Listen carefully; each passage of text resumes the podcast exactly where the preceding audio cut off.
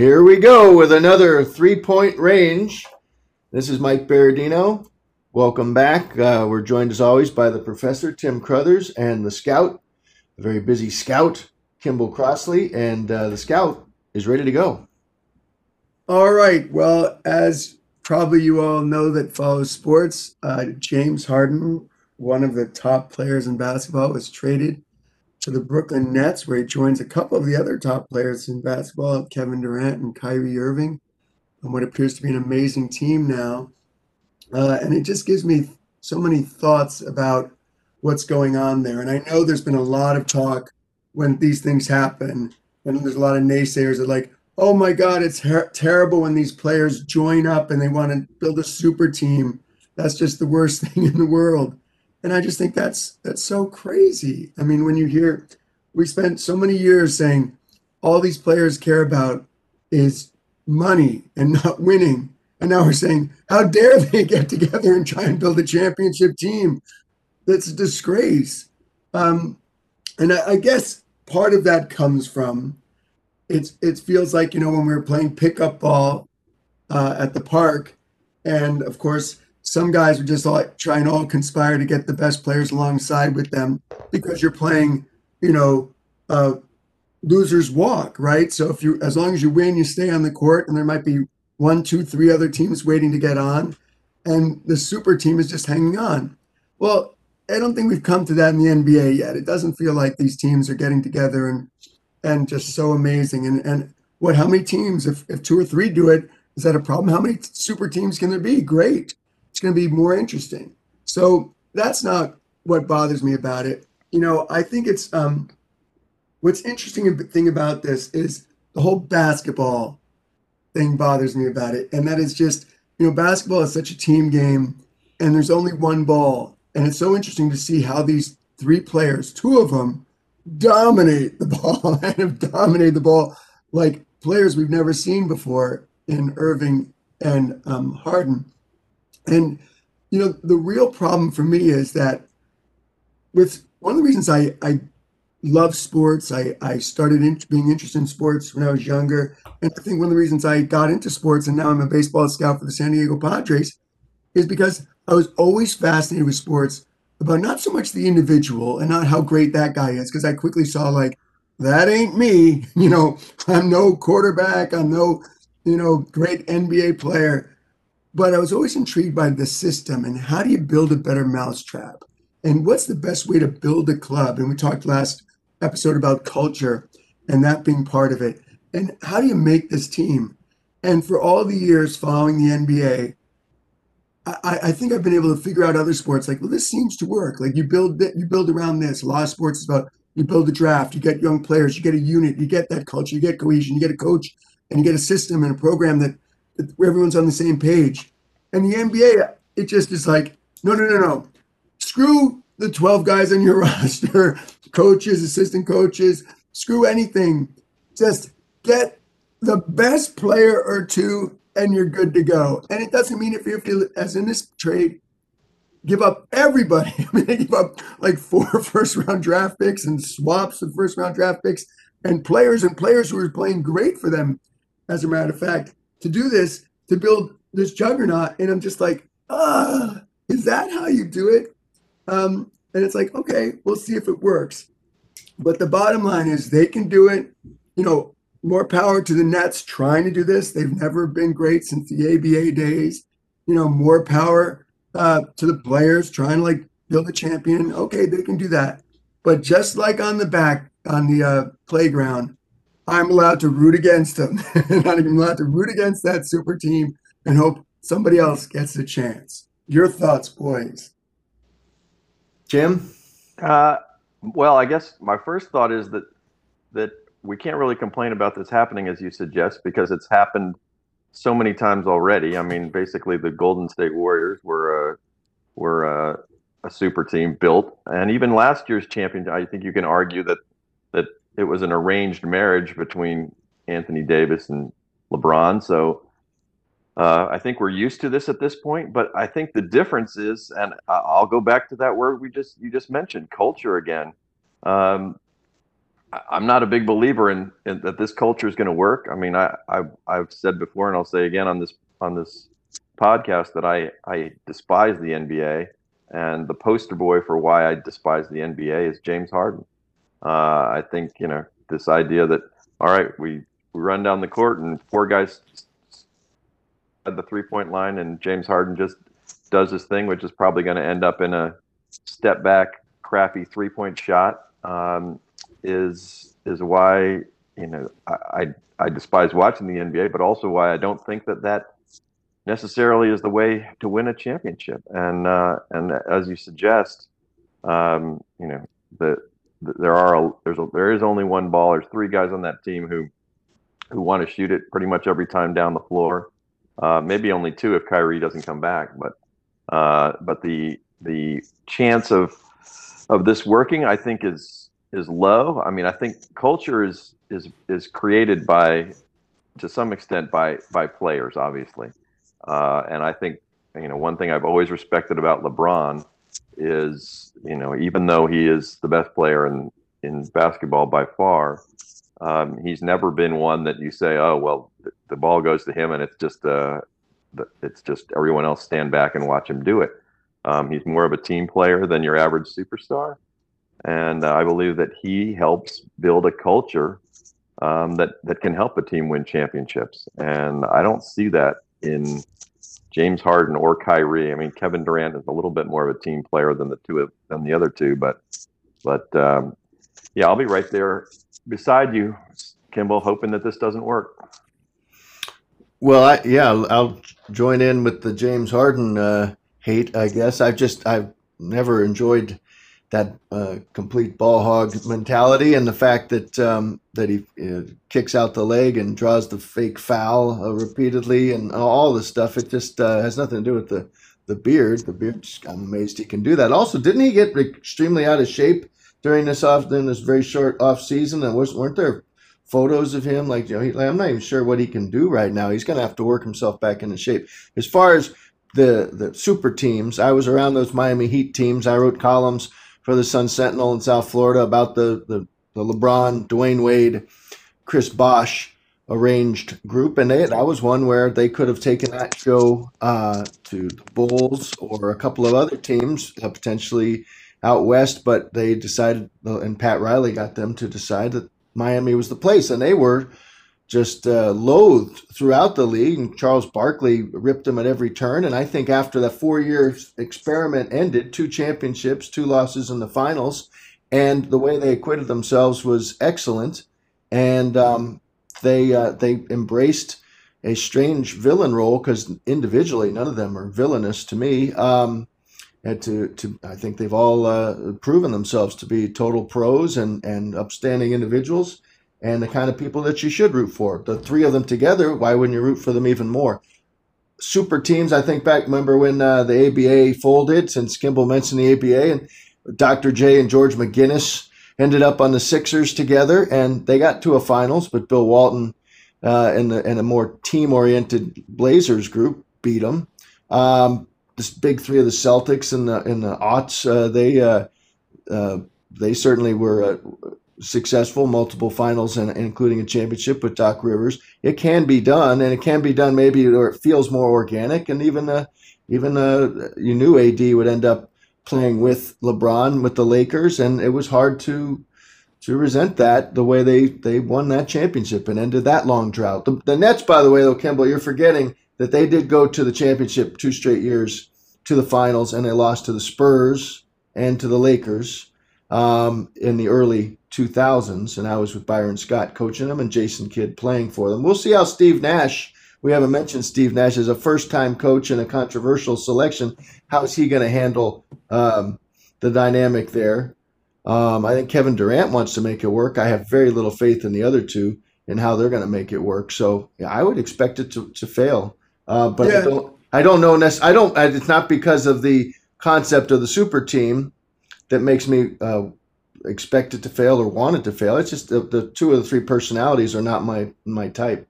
You know, it's it's is intriguing though. Like I, the the basketball guy in me is fascinated to see how it works on the court, and you know those players actually have the skills to make it work in that you know the problem with Wade, Bosh, and and uh, LeBron, and as as good as they were, was it, they kind of didn't complement each other that well in a funny way. Bosh, you know, you're not going inside a lot when you have drivers like Wade and um, LeBron. And Bosh started being a guy that just stood in the corner and knocked down threes, and and it helped defensively. Don't get me wrong. And they made it work just because I think the personalities. But at least these these three guys theoretically have the skills in that Irving and Harden could just stand on the perimeter and knock down open threes if they're willing to just wait their turn. We know Durant can do that. And so it'll be interesting to see see if they really do just say like, hey, we're willing to make this work and and blend. Um, the, the flip side is where Bosh, Wade, and LeBron were all good athletic defensive players. You might have your doubts about whether uh, these two of these guys want to play defense or can play defense. And then you know, some every time one of these things happens, there there's a concern about well, how do you stop it, or or should anything be done to legislate it out? And I don't know that that has to be done. I mean, the the Larry Bird exception alone, uh, that's been on the books forever, uh, should help if if, uh, if you want to make it. The, the other thing too, it um, Harden. The, I think this is more controversial than some of the other pairings. Has the potential to remain that that way because of the timing, because it carried into the season. I don't think any of the others happened in the season. I understand they had a very brief off season, ridiculously brief off season because of the pandemic. But when you have one player essentially tanking his own team and then being ripped on his way out of town and Harden um, for a variety of reasons, um, it just it just really seems doomed from the start. All right, let's um, let's move on to topic number two here on three point range, and it's Tim's turn. What do you got, Tim? Well, guys, as you know, we at Three Point Range, we're here to provide a, a voice for the masses. And uh, we can say what everybody else would be dying to say if only they had our bully pulpit. So, following up on my point from last week about the absurd NFL overtime rules, this week I'm politicking for change in another game deciding element of football. I will believe in the Easter Bunny, UFOs, and that Elvis is alive and well and living in Omaha before I'll believe in the accuracy of a football first down. there are moments in life, and we've all had them watching sports that are true revelations. And one of them for me came the day many years ago when I was a wee boy. And it suddenly dawned on me that there is no way that football is accurately accurately measuring a first down. Um, I mean, these two plump dudes holding orange sticks waddling onto the field and stretching out a chain. I mean, really? Uh, still in 2021, this is going on? I mean, neither the spot of the ball nor the placement of the sticks is based on a shred of science. They're guesses. I mean, we are guessing, people. If our society can split an atom and what ma- map the human genome and generate the a vaccine for COVID, uh, I think we should be able to unimpeachably determine whether a football team gained 10 yards in four plays. Um, that's a part of the game that's rather pivotal, pivotal in deciding the winner. So if we can super, superimpose a digital first down line on the field, we ought to be able to use that sort of technology to accurately determine a first down, right? I mean, the NFL's dirty little secret is that we can. Uh, my crack research staff has has uh, pulled up some evidence for me that the technology exists. The league is reportedly resisting this technology for reasons of tradition and the drama that they feel is built by these silly, imprecise measurements. If we just embrace the technology, think about it, it could ac- accurately determine whether a player stepped out of bounds, or crossed the plane of the end zone for a touchdown, and all that without the need for the five minute replay review. So the obvious question is if football bothers to use replay to try to get all these other calls right, why doesn't it do everything possible to get this right? And don't even get me started on calling balls and strikes in baseball. okay, boys, tell me how right I am. Very right. And, uh, you know, you, especially when it comes to the end zone, for example. Like we do have the technology to, you know, if all we're trying to do is get that ball to break the plane, that's the easiest one uh-huh. because because on those goal line pileups where you can't tell, you some guy running from the side, old man Right. 30 yards away is running in. It's like, oh yeah, and and you should have the technology where there's a chip in the ball and bing, it goes right over that goal line. Similar when They have you it. know, makes it. Yeah, exactly. They have it. You have it. You just want to don't use it. And Mhm. and talk about controversial plays and calls when they're down in the goal line and and you don't get in and you should have. And the next thing you know, so and then I will just throw this in before you know I'll let Mike speak. But uh, I will weigh in on baseball here. I am so for the electronic strike zone, and I've actually gotten to see it work. Uh, You know, a lot of people don't know, but the Arizona Fall League's a pretty obscure league, and a lot of prospects go there. And one fall, a couple years ago, they they experimented with the with the electronic strike zone.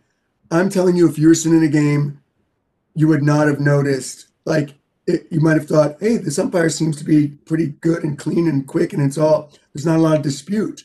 But for the most part, it was, you know, the game just went on as as usual, and um and yeah, it drives me crazy because you could argue for five minutes about whether a guy's foot came off the bag on a steal, and it's so stupid when you know what's really going on more in the game that manipulation of the strike zone and the mistakes there. I mean, the difference between a one-two count and a two-one count is huge, and that's where the game swings, not on you know some play at second base. Well, that's another story for another day. But Yes, but the, no, but I'm the- with you. I'm with you. because I'm a hundred. That's one of my biggest pet peeves in all of sports. I shouldn't have even brought it up because it's just now it's the elephant in the room. But yeah, but uh, but uh, but the truth is, yeah. I mean, why why we're somehow protecting the umpires? I mean, the the uh, the the, the union obviously in baseball is a lot lot more powerful than the union of the of the fat guys who hold the orange sticks. I think we could probably eliminate them.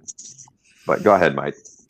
Well, um, yeah, I, I'm not completely there yet on the on the electronic strike zone. On the strike Whoa. zone, I wrote about the strike zone um, for Baseball Digest uh, uh, last spring, and um, uh, one of the people I interviewed for it was Bob Costas, and Bob Costas uh, was uh, pretty adamant and passionate about the, the he's lamenting the loss of the human element little by little, and that was one last human element he just wasn't ready to give up. But I, as long as there's still a an umpire back there who can override the strike zone, and that's how the electronic uh, uh, it goes right into the earpiece of that umpire, within a split second.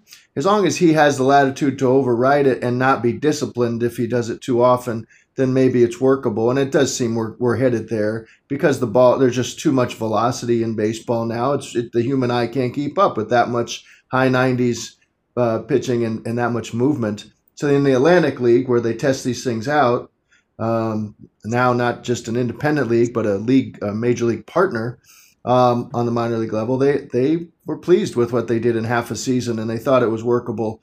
Um, but there were certainly still some awkward moments, and I did hear about what Kimball talked about in the Arizona Fall League as well, and that was um, not as obtrusive as people would have, the old school would have thought. Uh, on football, two other things. Uh, yeah, I think we all, all can all agree if we have the the chip I think it's the RFID chip uh, that's uh, you know in all the items that uh, they're getting to the point where you're going to be able to go into stores and not even check out. You just pick it off the shelf. Uh, it'll register that you've done it. It'll your your your card will will uh, debit you, and you'll walk right out the store with the item. That's coming, so we can do it with football. Two things bother me in uh, in football that that still I don't know why we can't fix this. The punt that goes out of bounds, the attempted coffin corner punt that goes out of bounds somewhere inside the 20 and i love the, the the officials running up he's walking up the sideline walking up his arms in the air he's like well he's about he's about he's right right here. And so how do they do that? I mean there's that's you talk about guesstimation and you're talking about the difference between starting a drive on your one or your five versus the 18 or something. That that happens more than uh, the sport should probably allow. And the other thing is i'm done with the one foot in thing in uh, in college football. These guys are we've seen these guys are are excellent, uh, incredible body control. Uh, why why do we have to uh, simplify the process of the catch on the sideline? Make them get two feet in bounds. Why why should it be different from the pros? Very soon they're all going to have to the seniors or the draft eligible guys are going to have to get both feet in. What, what why talk about tradition? One foot in. So uh, I'm done with that. as well. Any uh, final thoughts on that? Uh, you guys, that You- doesn't bother You bother guys you? have, I'll- you guys I'll try and go back thoroughly a to your- bastardized my topic. No, no, no, no. I'm going to go All back right. to it because I'll, I'll say this. And I, I was I thought Mike might talk about this because and I think you probably covered your share of high school football games too and and I and I know Mike has. When you cover a high school football game, it's hilarious because often a lot of times you're covering it, you're you're right alongside those chain guys, you know, and and to watch how sloppy and poor it's done there, and just just- and to watch you know robbery take place when you know like oh my god he just that kid made a great run he just lost two yards and now it's not a first down that's a joke at least the nfl officials you know they're really meticulous in how they do it but it's, You're stepping off penalties. You're, That's not you're true. That's not true. E- ev- I mean, if you you read stories about about this, here's what they do. An, an an NFL referee, and this is this is confirmed. An NFL referee, if if a first down is made between, let's say, the 21 and the 20 yard line, and they know it's a first down, and they've called it a first down, they will move the ball back to the 21 to, to place the ball so it'll be easier to figure out what the next first down is right that is that that's the kind of stuff that goes on so i mean and again why why do we have to do this i mean why why does gene steratore pull out a piece of paper to, to stick it between the ball and the and the and the stick to find out whether it's a first down that was It's a by absurd. the way yeah we should have been but you missed it yeah, I, uh, I, you know, the whole idea for statistical purposes, the ball is at whatever. But it, how many times, in, not just in, the, I mean, we've seen it in the college game, but definitely in the high school game, when you're trying to make all the numbers add up, and you're gonna, ha- and you're gonna have to say one team was, you know, rushed for this many yards or was penalized for this many yards. And how many times have we seen a ten-yard holding penalty stepped off as eight yards, or, Right, or a five-yard offsides is four yards, and it's like it's maddening.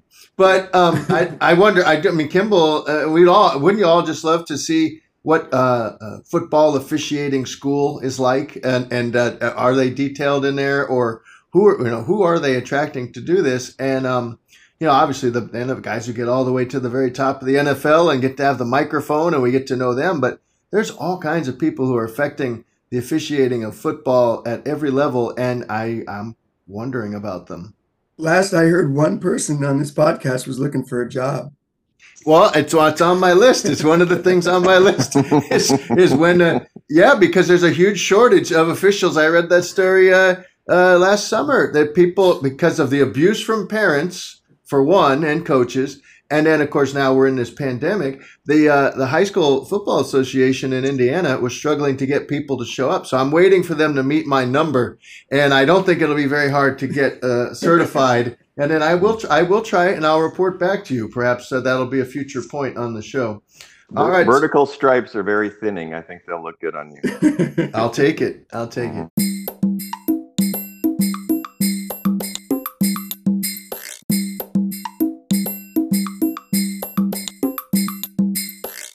All right, so uh, this is Three Point Range, and we thank you for listening. If this is the first time you've listened, this is episode 12. If this is the 12th time you've listened, you need to find other hobbies. But no, we, we welcome you and we thank you. Uh, you can check out our Substack, uh, that is Kimball continues to carry. Um, and uh, it, it's a free newsletter that goes right to your inbox if you choose. Um, and uh, we amplify topics that you'll hear here as, as well as uh, introduce other things that might eventually work their way to a three point range. You can check it out. This uh, podcast itself on anchor.fm, that's the hosting aspect of it. Spotify, uh, Google, uh, Stitcher, and a variety of other podcast outlets. If you have any feedback, please leave it for us at one of our Twitter accounts or our Facebook page, and um, and we'll we'll keep at it. We're we're enjoying it. We hope you're enjoying it as well. So uh, here's um, my topic, and um, this is kind of a a couple things here. You know, um, I don't. Uh, we're in the age of streaming, and uh, Disney Plus is going to end up pretty much in every home. And and one of the things you can do on Disney Plus, probably the first thing you should do, is check out uh, Tim's movie, uh, Queen of Katwe, Katwe, and uh, about the chess champion.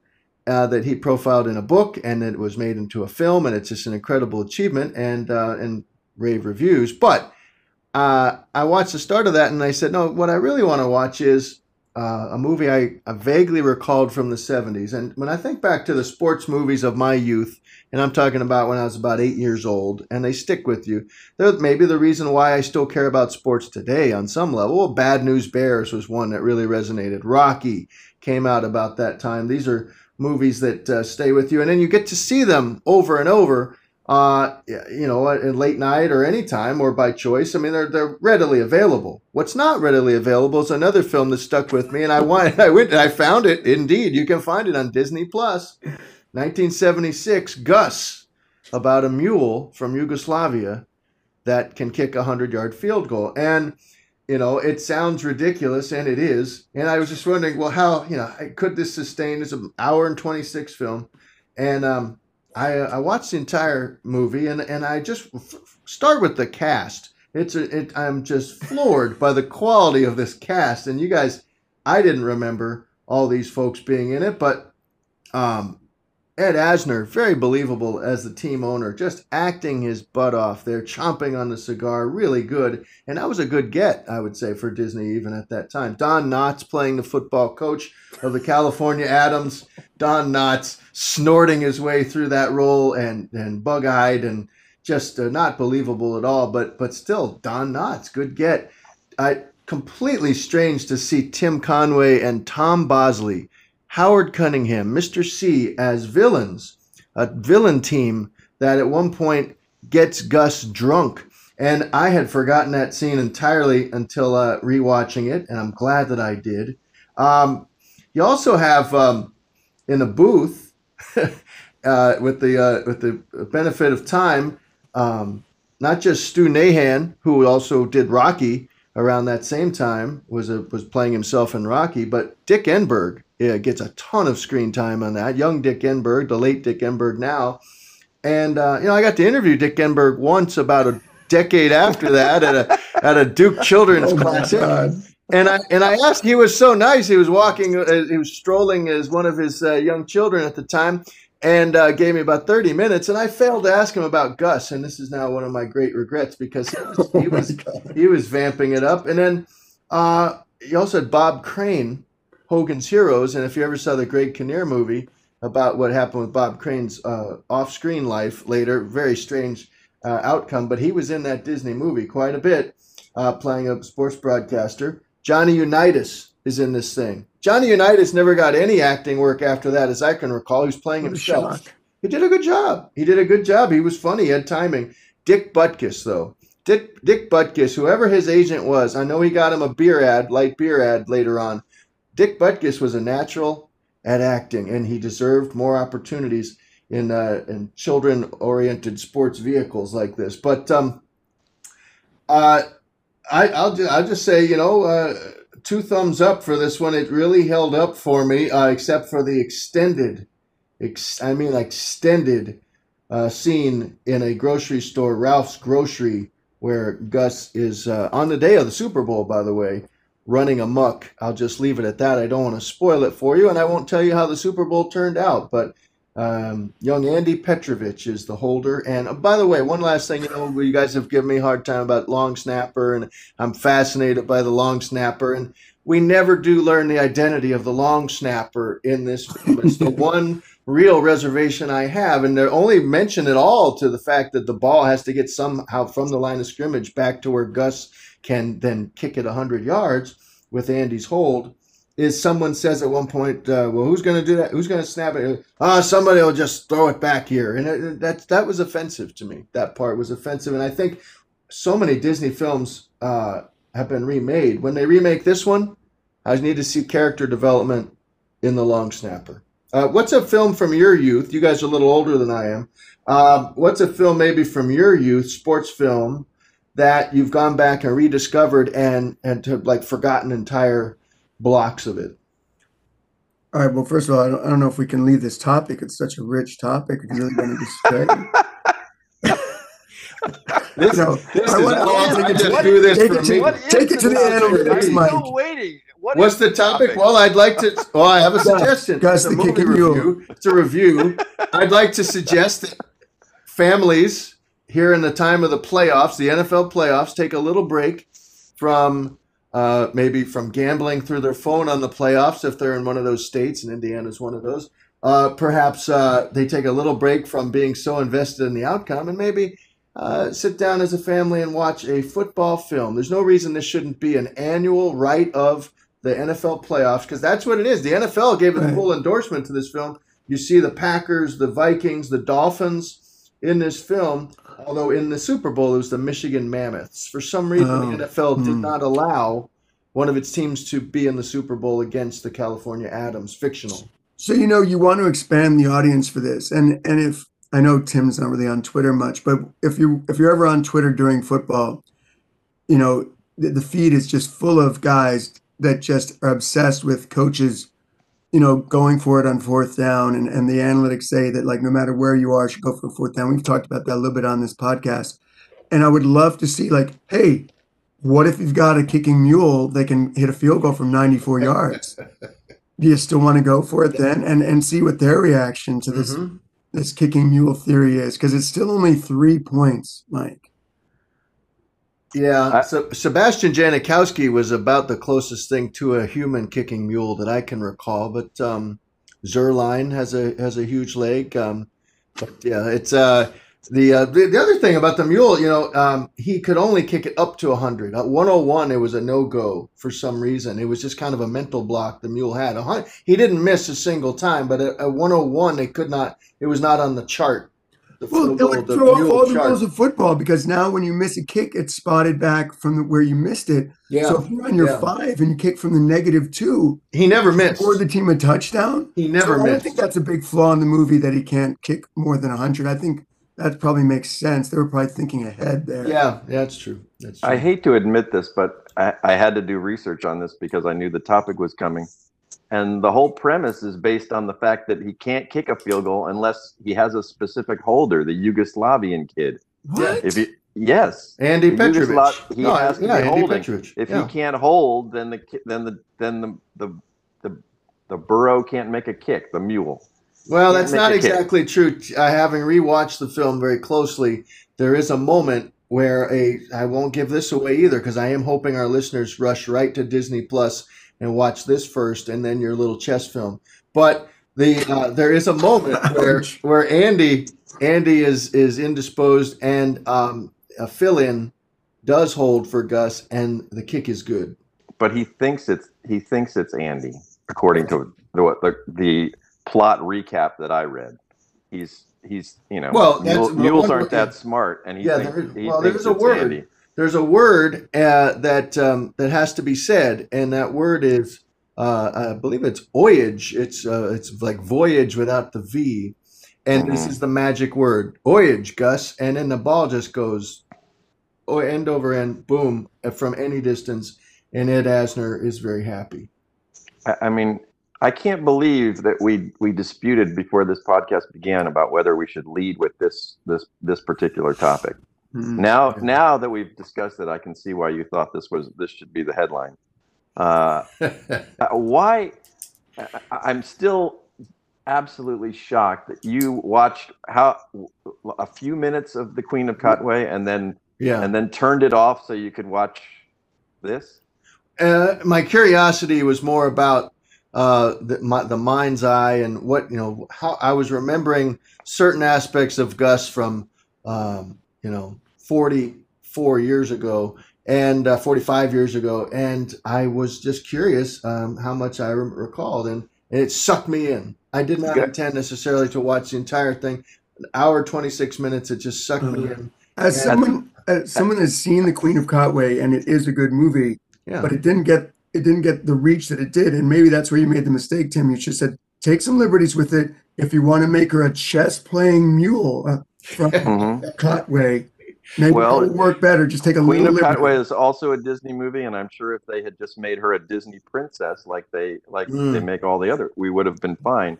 But the bottom line is, it is the difference between a quality movie. At the risk of plugging my own film, it is the difference between a quality movie and and Disney schlock. Uh, you know, Rotten Tomatoes for for uh, Queen of Katwe, 94. Rotten Tomatoes for um, whatever this movie is called, Gus. Gus, Yeah. uh, 58. 58. Are you So- just making that up, or you? That's, No, I looked it up. there? Yeah. I just looked it up. Well, I, And I uh, two stars from Roger Ebert for Gus. Two. I, I, I don't think that's good. Right. I don't think Roger Ebert a lot of this was was around to, to, to do Queen of Katwe. a lot yeah. of the joy of the film, uh, where where it holds up, is a lot of the joy is to see Howard Cunningham, Tom Bosley playing a villain. That he really, yeah, it, it's and Dick. Did I mention Dick Van Patten is in it? He also is a villain. So they Mhm. spared no no amount on the budget. The budget for that film had to be one of the highest of any Disney sports production of the 70s. When you look at what those what those actors uh, would have cost just to get them all on the same screen. So it's a an amazing ensemble, um, a ridiculous premise, and uh, the nostalgia aspect caused me to spend another 90 minutes with it, and that's um that's why I brought it to the to the listeners. I uh, check it out. Uh, Gus. I always remembered it having a subtitle like Gus, the kicking mule, but it's just Gus. when you brought it up, I just assumed that Gus had passed away since you are the uh, you are the king Mhm. of the requiem for on, on the three point range. I assumed that that's why you were Well, you were you wanted to discuss it, but I don't know the average lifespan of, of a mule, but this particular mule was excellent, and I'm sure he's long gone. The other thing is, you know, Mr. Ed playing baseball gets mentioned a lot. Uh, people will, even post little clips on social media. That episode where Mr. Ed put the bat in his teeth and swung the bat. People love that for some reason.